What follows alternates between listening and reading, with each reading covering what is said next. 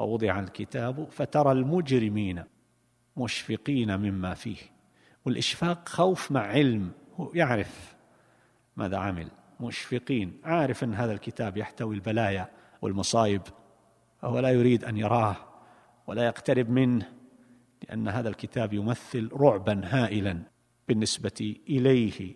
كل الإدانات بلحظاتها مثبتة، ما يغيب منها شيء، السر والعلانية، الصغير والكبير. وعندها يقولون يا ويلتنا حينما ينظرون في الكتاب، ما لهذا الكتاب لا يغادر صغيرة ولا كبيرة إلا أحصاها، كما قال بعض السلف ضجوا من الصغائر قبل الكبائر، لا يغادر صغيرة ولا كبيرة إلا أحصاها. الصغيرة قد لا نتصور نحن هذه الصغيرة إلى أي حد، ولو كانت مثقال ذرة.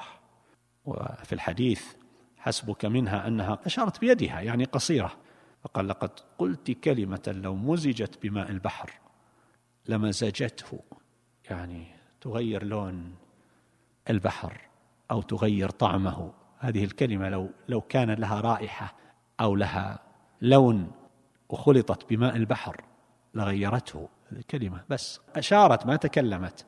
حسبك منها أنها يعني قصيرة، قالتها وهي حق.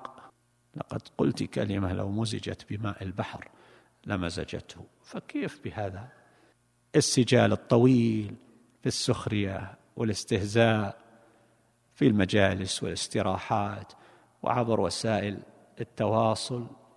يسخر من هذا وذاك، وإذا فرغ من هذا اشتغل بالآخر الذي بعده، وهكذا. وموسى عليه الصلاة والسلام لما قال لبني إسرائيل إن الله يأمركم أن تذبحوا بقرة، قالوا أتتخذنا هزوا؟ قال أعوذ بالله أن أكون من الجاهلين.